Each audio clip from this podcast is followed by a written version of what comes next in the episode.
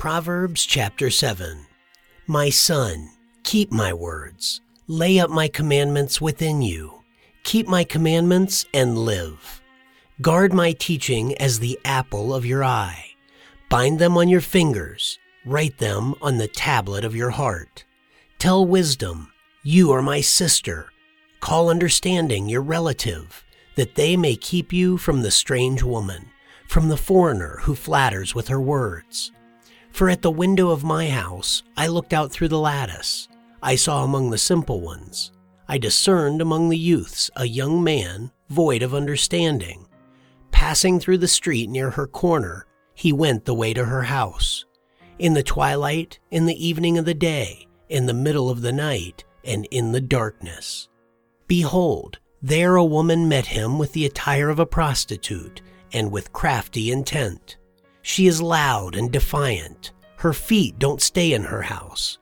Now she is in the streets, now in the squares, and lurking at every corner. So she caught him and kissed him. With an impudent face, she said to him, Sacrifices of peace offerings are with me. Today I have paid my vows. Therefore I came out to meet you, to diligently seek your face, and I have found you. I have spread my couch with carpets of tapestry, with striped cloths of the yarn of Egypt. I have perfumed my bed with myrrh, aloes, and cinnamon. Come, let's take our fill of loving until the morning. Let's solace ourselves with loving, for my husband isn't at home. He has gone on a long journey. He has taken a bag of money with him. He will come home at the full moon. With persuasive words, she led him astray. With the flattering of her lips, she seduced him.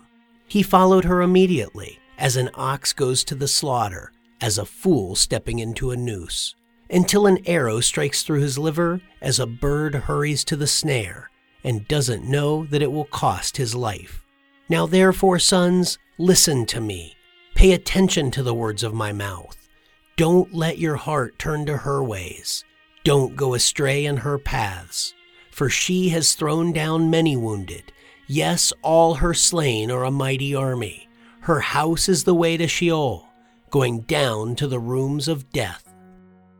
Hi, this is Brad Haven from 89days.net.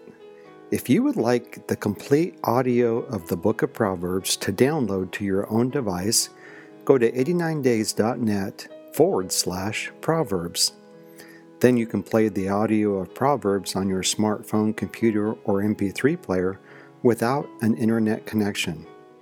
Also, if you would like the audio of the Gospel of John, look at the top of the page and click on the link. The audio of John is free to download and to use, all 21 chapters. God bless you as you study God's Word.